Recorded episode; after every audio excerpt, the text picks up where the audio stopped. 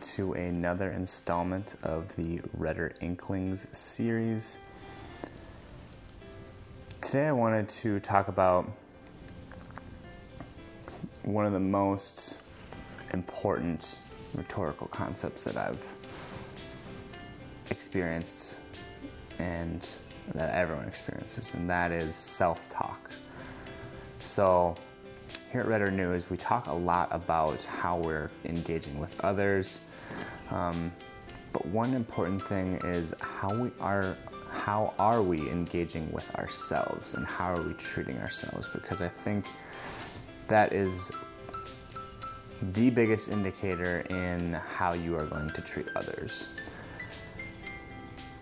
Because I think you are your own model for how you treat others and your own internal dialogue is going to reflect on others. Now, I think in today's society, in today's cultural values, one of the things that comes up a lot is guilt. And I'll talk more about this emotion in a later episode, but what I think about it is that it's not very productive. And I personally have tendencies to make myself feel bad when I'm not, you know, I have, mine comes in the way of like performing. So I get hard on myself when I don't do things the way I thought I expected them to, to go. And if I don't meet certain goals, I get hard on myself, and the self talk just starts to turn a little bit sour. And I think this is an experience that everyone struggles with in some capacity. And I think to turn it around, you really have to completely flip the script on yourself and just so if you're saying mean things to yourself or one thing you have you have to absolutely just run the other way. And so for me I am learning guitar and I'm learning a second language and when I didn't understand certain principles within that I got frustrated. And again, this is my experience personally. This isn't everyone else's, but I think everyone's got an experience like this. Some barriers, you know, be it your job that you feel stuck in, and you tell yourself you're not good enough, etc. But so I would get hard on myself for not doing things perfectly and, and different things like that and I would just say mean things to me like, you'll never get this, you're not smart enough to get this.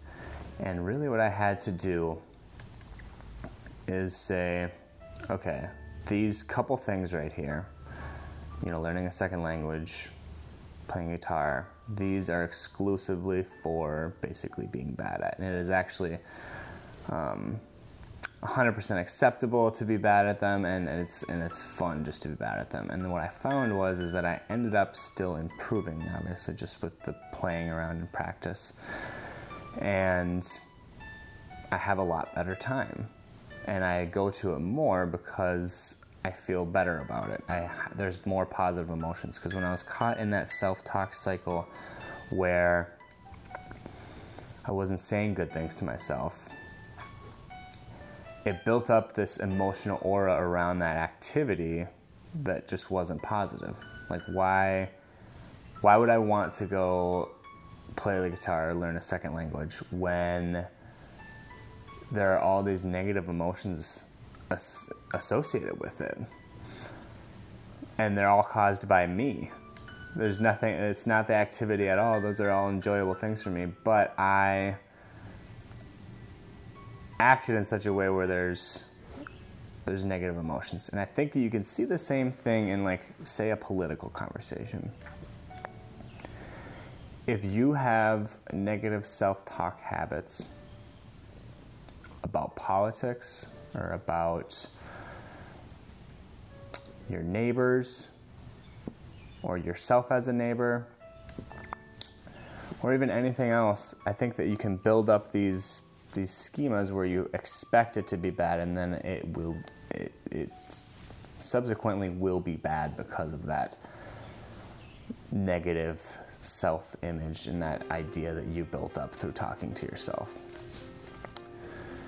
And again i think in the same way that you can really rewire it to where you're just kind of running at the other thing and seeing what, kind of dropping all the talk and, and, and just going into it and experiencing it without kind of subtracting your mind. And then after that, because I would more often than not think that you'd have a decent experience because I think that's where true discovery is, is in that kind of childlike willingness and positivity um, to just experience things as they are and not not build up these other things around them. I think then you will reflexively find it much easier to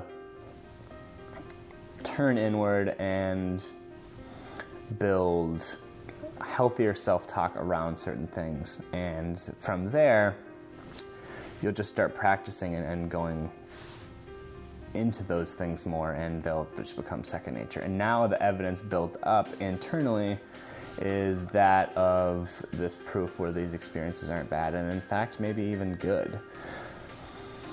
But as always, those are just my rhetor inklings. There'll probably be more on this subject uh, coming up. Thank you so much for listening. Like and subscribe if you find um, that that's what you want to do, and we'll see you next time.